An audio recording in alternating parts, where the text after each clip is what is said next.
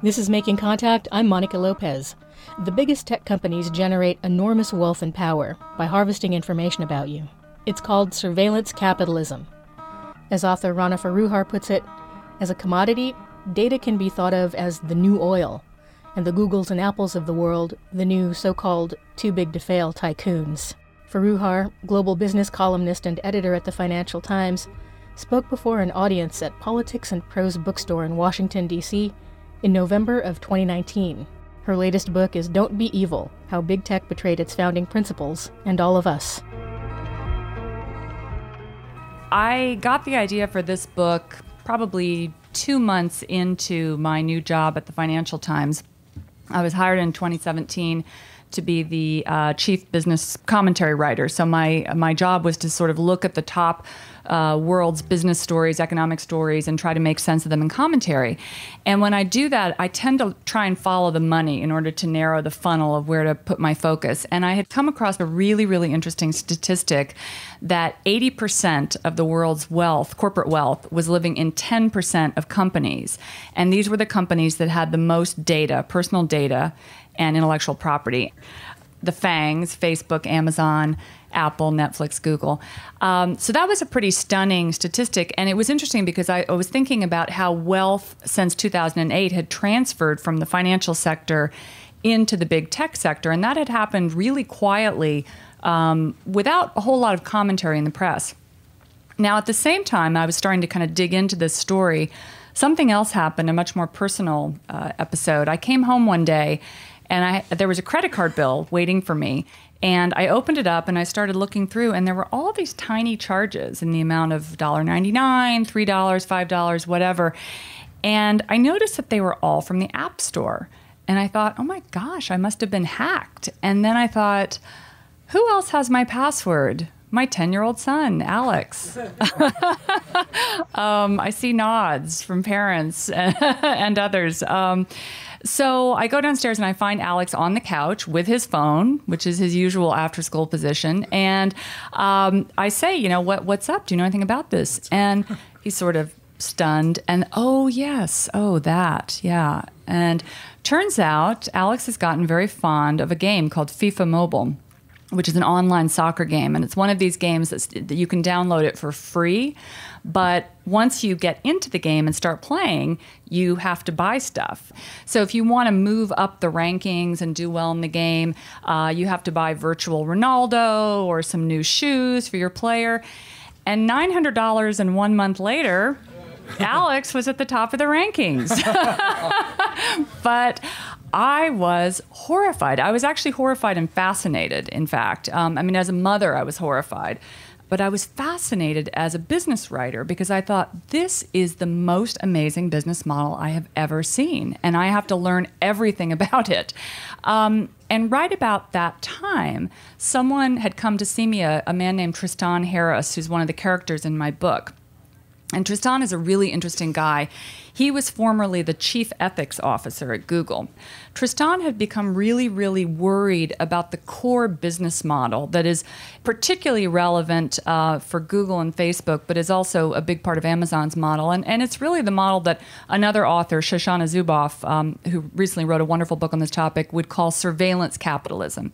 And so it's the idea of companies coming in and tracking everything you are doing online and increasingly offline. You know, if you have your if you have an Android phone, it might know where you are in the grocery store. If you're in a car with smart technology, um, your your location coordinates can be tracked. So all of this is serving to build a picture of you that is then used um, to to be sold to advertisers, and then you can be targeted with hi- what's called hyper targeted advertising which is essentially why, for example, if I go online to look for a hotel in California, I might get a certain price, but someone else might get a different price. So, this is a really important thing. We are looking at different internets, right? Um, there are subtle differences, but they're there. And this data profile that is being built up is splitting us as individual consumers. But I would ar- argue that it's also splitting us as citizens. And I'll, when I get to the readings, I'll, I'll kind of flesh that out a bit more. But Tristan um, kind of turned me on to this business model. And he also helped me connect the dots between this business model and what had happened to my son. Um, because it turns out that the technologies, these sorts of nudges that, that take you down a game or that bring you to certain places on Amazon or that give you a certain kind of search result or purchasing um, option uh, on Google are part of an entire field called captology, um, which is kind of an Orwellian word. And these these uh, technologies actually come largely out of something called the Stanford Persuasive Technology Lab. So there is an entire industry that is designed to track your behavior and pull in things like behavioral psychology, casino gaming techniques, and then layer those onto apps that will push you towards making purchasing decisions or perhaps even other kinds of decisions, political decisions, that might be good for certain actors. Um, and it's interesting because when I started to think about all this, one of the things I really wanted to do in this book was to cry, try and create a single narrative arc. Um, to take folks through this 20 year evolution of this industry from the mid 1990s, which is really when the consumer internet was born, till now. And at the time I was writing and, and and still probably today, you could argue that Facebook was uh, the company that was getting the most negative attention for a lot of the economic and political ramifications of, of its business model. But if you go back to the very beginning, Google is the most interesting way to track this because Google really invented the targeted advertising business model. They really invented surveillance capitalism. And one of the things that is fascinating, and, and sometimes I'm asked, what's the most surprising thing that you found when writing this book? And really, the most surprising thing is it was all hiding in plain sight. So if you go back to the original paper that Larry Page and Sergey Brin, who were the founders of Google, did in 1998 while um, at Stanford as graduate students, they actually lay out they lay out what a giant search engine would look like how it would function but then how you might pay for it. And if you go down to page 33 there is a section in the appendix called advertising and its discontents. And it essentially says that if you monetize a search engine in this this way with hyper targeted advertising the interests of the users and the interests of the advertisers, be they companies or who knows what, public entities, are eventually going to come into conflict. And so they actually recommend that there be some kind of academic search engine, an open search engine in the public interest. Um, in the last 20 years, we all do a lot less reading, not folks here, but, but in general, um, we do less reading. There was actually a fascinating study that came out recently from Common Sense Media, which is Jim Steyer's group in California that tracks uh, children's behaviors online teenagers, only one third of them read for pleasure more than once a month. Uh, long form articles. Doesn't matter if you're reading on an uh, ebook or device, but long form articles, books, only once a month for pleasure. So, all our entire world has been changed. Um, economically, these companies have huge monopoly power. Politically, we're all kind of living with the ramifications of this new world of social media, disinformation, fake news, and cognitively, our brains are changing, our behaviors are changing. So, connecting all of those things um, was really what I was trying to get at in this book. And so, um, I'm going to read two or three, maybe short excerpts, and then we can leave a lot of time for questions so that people can kind of dive into uh, as much of this as they want. And um, I'll start perhaps with um, my very first meeting with the Googlers. Um, Larry Page and Sergey Brin, who I met not in Silicon Valley, but in Davos, the Swiss gathering spot of the global power elite, where they, had taken over a small chalet to meet with a select group of media. The year was 2007. The company had just purchased YouTube a few months back, and it seemed eager to convince skeptical journalists that this acquisition wasn't yet another death blow to copyright, paid content creation, and the viability of the news publications for which we worked. Unlike the buttoned up consulting types, or the suited executives from the old guard multinational corporations that roamed the promenades of Davos, their tasseled loafers slipping on the icy paths. The Googlers were the cool bunch. They wore fashionable sneakers, and their chalet was sleek, white, and stark, with giant cubes masquerading as chairs in a space that looked as though it had been repurposed that morning by designers flown in from the valley. In fact, it may have been, and if so, Google would not have been alone in such excess. I remember attending a party once in Davos hosted by Napster founder and former Facebook president Sean Parker that featured giant taxidermy bears and a musical performance by John Legend. Back in the Google chalet, Brin and Page projected a youthful earnestness as they explained the company's involvement in authoritarian China and insisted they'd never be like Microsoft, which was considered the corporate bully and monopolist of the time. What about the future of news, we wanted to know? After admitting that Page read only free news online, whereas Brin often bought the Sunday New York Times in print, it's nice, he said cheerfully. The duo affirmed exactly what we journalists wanted to hear. Google, they assured us, would never threaten our livelihoods. Yes, advertisers were indeed ma- migrating en masse from our publications to the web, where they could target consumers with a level of precision that the print world could barely imagine. But not to worry, Google would generously retool our business model so we too could thrive in the new digital world. I was much younger then, and not the admittedly cynical business journalist that I have since become, and yet I listened skeptically to that happy future of news lecture. Whether Google actually intended to develop some brilliant new revenue model or not, what alarmed me was that none of us were asking a far more important question. Sitting towards the back of the room, somewhat conscious of my relatively junior status, I hesitated, waiting until the final moments of the meeting before raising my hand. Excuse me, I said, we're talking about all this like journalism is the only thing that matters, but isn't this really about democracy? If newspapers and magazines are all driven out of business by Google or companies like it, I asked, how are people going to find out what's going on? Larry Page looked at me with an odd expression, as if he were surprised that someone should be asking such a naive question. Oh, yes, we've got a lot of people thinking about that.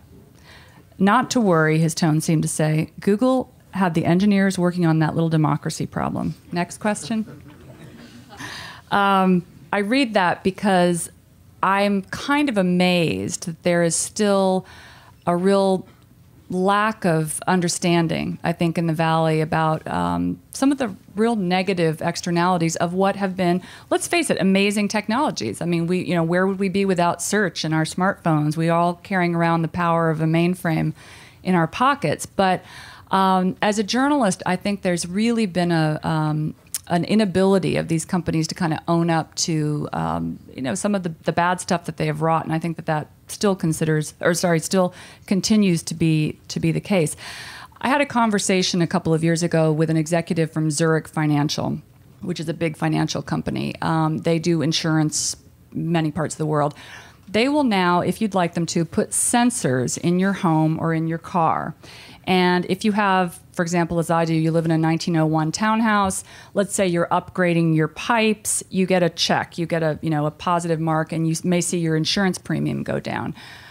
But let's say your kid is smoking a joint in their bedroom and the sensor picks up on that. You then get a black mark here and your premium may go up. Same again in your car. If you're speeding, um, your insurance company will know, and so on and so forth. Now, you can either like this or not, depending on where you sit in the socioeconomic spectrum. But what's very, very interesting is that entire business model, a pooled risk business model, that's what insurance is.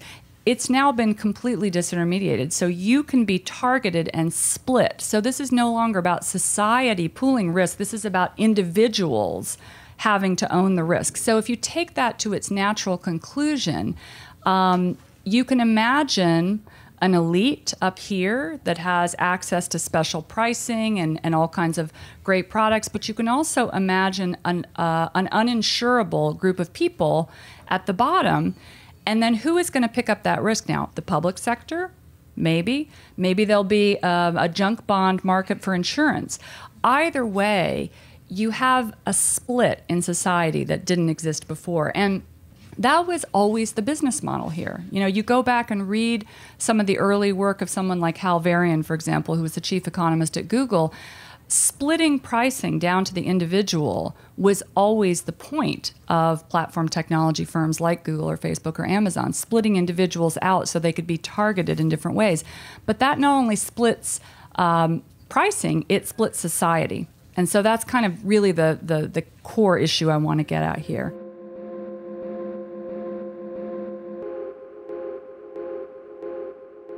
You're listening to Rana Foroohar, author of Don't Be Evil, speaking at Politics and Prose Bookstore in Washington, D.C. This talk was recorded in front of an audience in November 2019. We'll get back to the presentation shortly, but first, we want to hear from you, podcast and radio listeners across the country. Is there something that you thought you would never do until the COVID 19 pandemic? Like applying for unemployment, going to a food bank, shopping for a gun, calling a hotline for help, or working from home while taking care of your kids? We want to hear your story. So give us a call at 510 239 3899. That's 510 239 3899. And now back to Rana Foroohar talking about her latest book, Don't Be Evil How Big Tech Betrayed Its Founding Principles and All of Us my first book, again, was about the financial industry. And one of the things that strikes me is that big tech companies have, in some way, become the new too big to fail entities. Um, not only are they holding more wealth and power than the largest banks, but in some ways, they function like banks. Um, they have a tremendous amount of money, they use it to buy up corporate debt. Uh, if that debt were to go bad, that could actually be the beginnings of another financial crisis. And so that's kind of a part of this story that really hasn't gotten out there. So let me let me um, read just two or three more pages for you on that topic. The late great management guru Peter Drucker once said In every major economic downturn in U.S. history, the villains have been the heroes during the preceding boom. I can't help but wonder if that might be the case over the next few years as the United States and possibly the world heads towards its next big slowdown. Downturns historically come about once every decade, and it's been more than that since the 2008 financial crisis. Back then, banks were the too big to fail institutions responsible for our falling stock portfolios, home prices, and salaries. Technology companies, by contrast, have led the market upswing over the past decade, but this time around, it's the big tech firms that could play the spoiler role. You wouldn't think that it could be so when you look at the biggest and richest tech firms today. Take Apple, for example. Warren Buffett says he wished he owned even more Apple stock. Goldman Sachs is launching a new credit card with the tech titan, which became the world's first trillion dollar market cap company in 2018. But hidden within these bullish headlines are a number of disturbing economic trends, of which Apple is already an exemplar. Study this one company, and you begin to understand how big tech companies, the new too big to fail institutions, could indeed sow the seeds of the next financial crisis. The first thing to consider is the financial engineering done by such firms. Like most of the largest and most profitable multinational companies, Apple has loads of cash, about 300 billion, as well as plenty of debt, close to 122 billion. That's because, like nearly every other large, rich company, it has parked most of its spare cash in offshore bond portfolios over the last 10 years. Apple's responsible for about a quarter of the 407 billion in buybacks announced since the Trump tax bill was passed in December of 2017. But buybacks have bolstered mainly the top 10% of the US population that owns 84% of all stock. The fact that share buybacks have become the biggest single use of corporate cash for over a decade now has buoyed markets. But it's also increased the wealth divide, which many econ- economists believe is not only the single biggest factor in slower than historic trend growth, but is also driving political populism, which threatens the market system itself. That phenomenon has been put on steroids by the rise of yet another trend epitomized by Apple Intangibles, such as intellectual property and brands, now make up a much larger share of wealth in the global economy. The digital economy has a tendency to create superstars since software and internet services are so scalable and they enjoy network effects. But as software and internet services become a bigger part of the economy, they reduce investment across the economy as a whole. And that's not only because banks are reluctant to lend to businesses whose intangible assets may simply disappear if they go belly up, but because of the winner take all effect that a handful of companies, including Apple, Amazon, and Google, enjoy.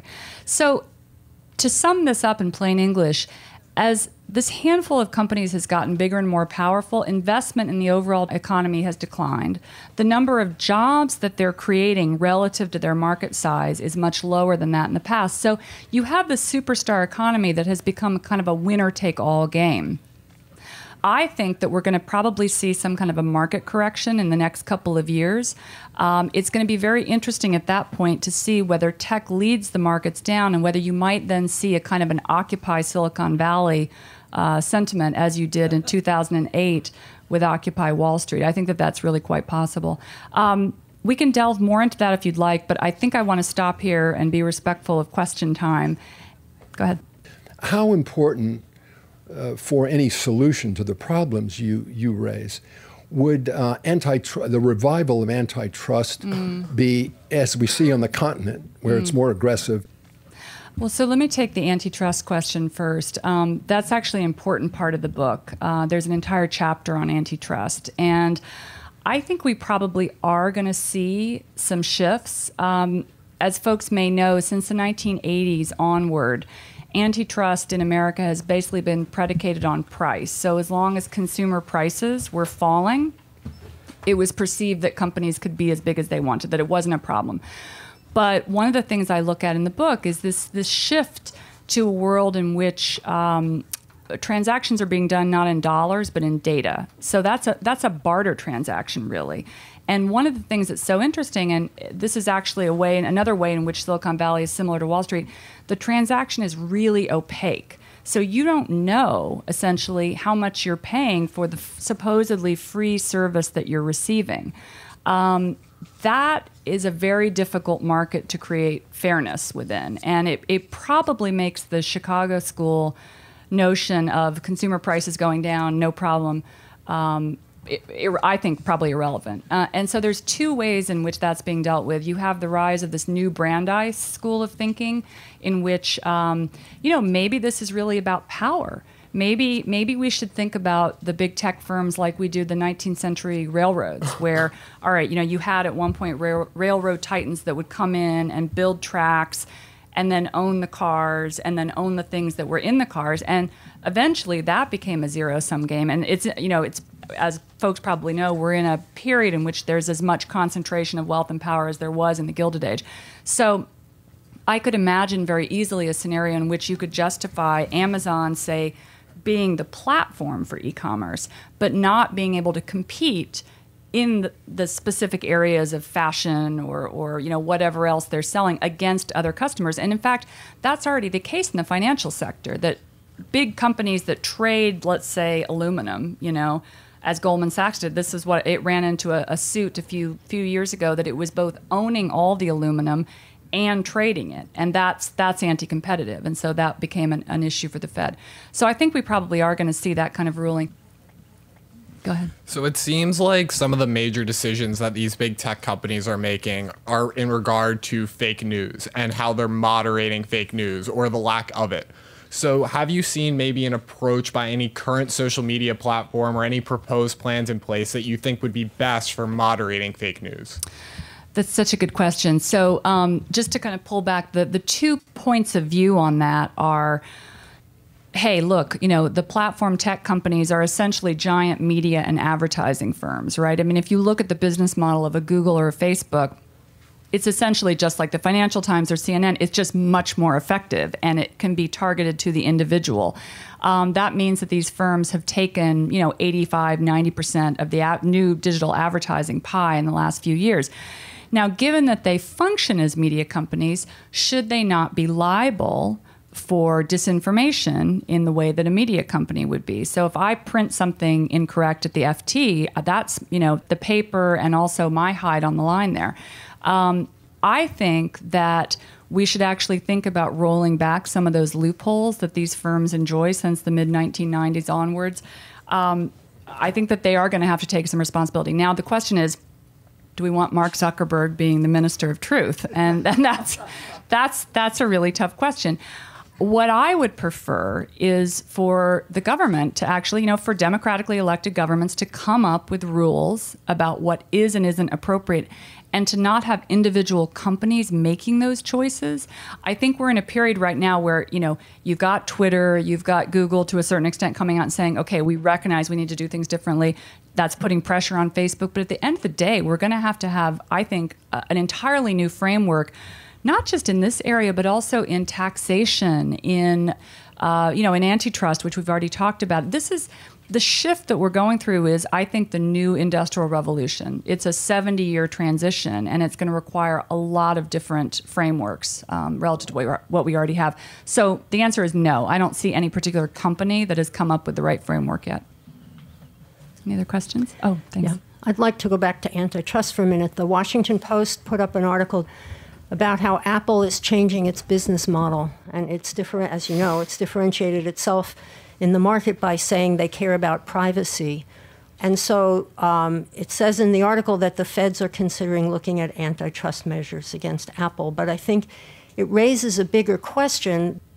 How do you think, from an economic point of view, we as a society need to look at the role of privacy and the role of antitrust together to somehow change the way we think about these companies. Yeah, uh, right. For starters, I think you're hitting on something really important, which I get at in my solutions chapter that this is such a huge shift and it's touching so many different areas. I mean, we've talked about privacy, we've talked about antitrust. We haven't even gotten into national security, um, you know, civil liberties. I mean, there there are so many different areas. And when you, one of the things I noticed when I sat down to write the solution sections, you look at this and you notice that when you pull a lever here, it affects something in this other area. So I think that's one reason why we should have a national um, committee to actually look at what are all the questions. It's when I speak to folks, particularly in DC policymakers, there's you know the antitrust camp here, the privacy camp here, the security folks there. That conversation needs to be happening in a 360 way. One of the things that seems to be um, folks seem to be headed towards is a public digital commons, a kind of a database. Let's say all right, if you decide, as you know, the cat seems to be out of the bag, that we're going to allow surveillance capitalism. I mean, there there are certain folks like Shoshana would love to see the dial turned back. I'm not sure if that's possible. Let's have a public database in which not just one corporation or a handful of corporations, but multiple uh, size players, as well as the public sector, as well as individual uh, citizens who's, you know, after all, it's our data being harvested. Mm-hmm everybody gets access, and then you can figure out how you want to share the pie. And one interesting example recently is um, the Google Sidewalk project in mm-hmm. Toronto. Google um, had taken over sort of 12 acres on the Toronto waterfront and put sensors everywhere. And the idea was to create a smart city in which you'd be able to manage traffic patterns and energy usage and things like that.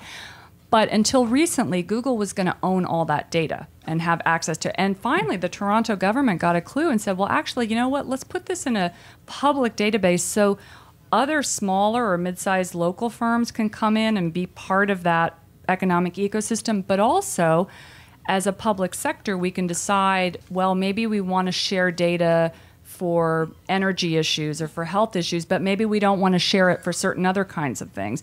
And perhaps there would be some way in which individuals could take back some of that value. So, California is thinking about a digital dividend payment from the big tech companies. There's also been talk of a digital sovereign wealth fund. If you think about kind of data as the new oil, I'll tell you, I have many examples in the book of ways in which the bigger players have been able to squash small and mid sized firms. And that, that's a major issue. And a lot of venture capitalists that I speak to are actually becoming concerned about that because they say that there's sort of black zones of innovation um, where if Amazon is there or Google is there, you really can't start a business. There's just been too much that's been ring fenced. You've been listening to author and journalist Rana Foroohar on Making Contact. Special thanks to Rana Foroohar and Politics and Prose Bookstore for allowing us to broadcast this presentation. Is there something that you never thought you would do until the COVID 19 pandemic? We want to hear from you.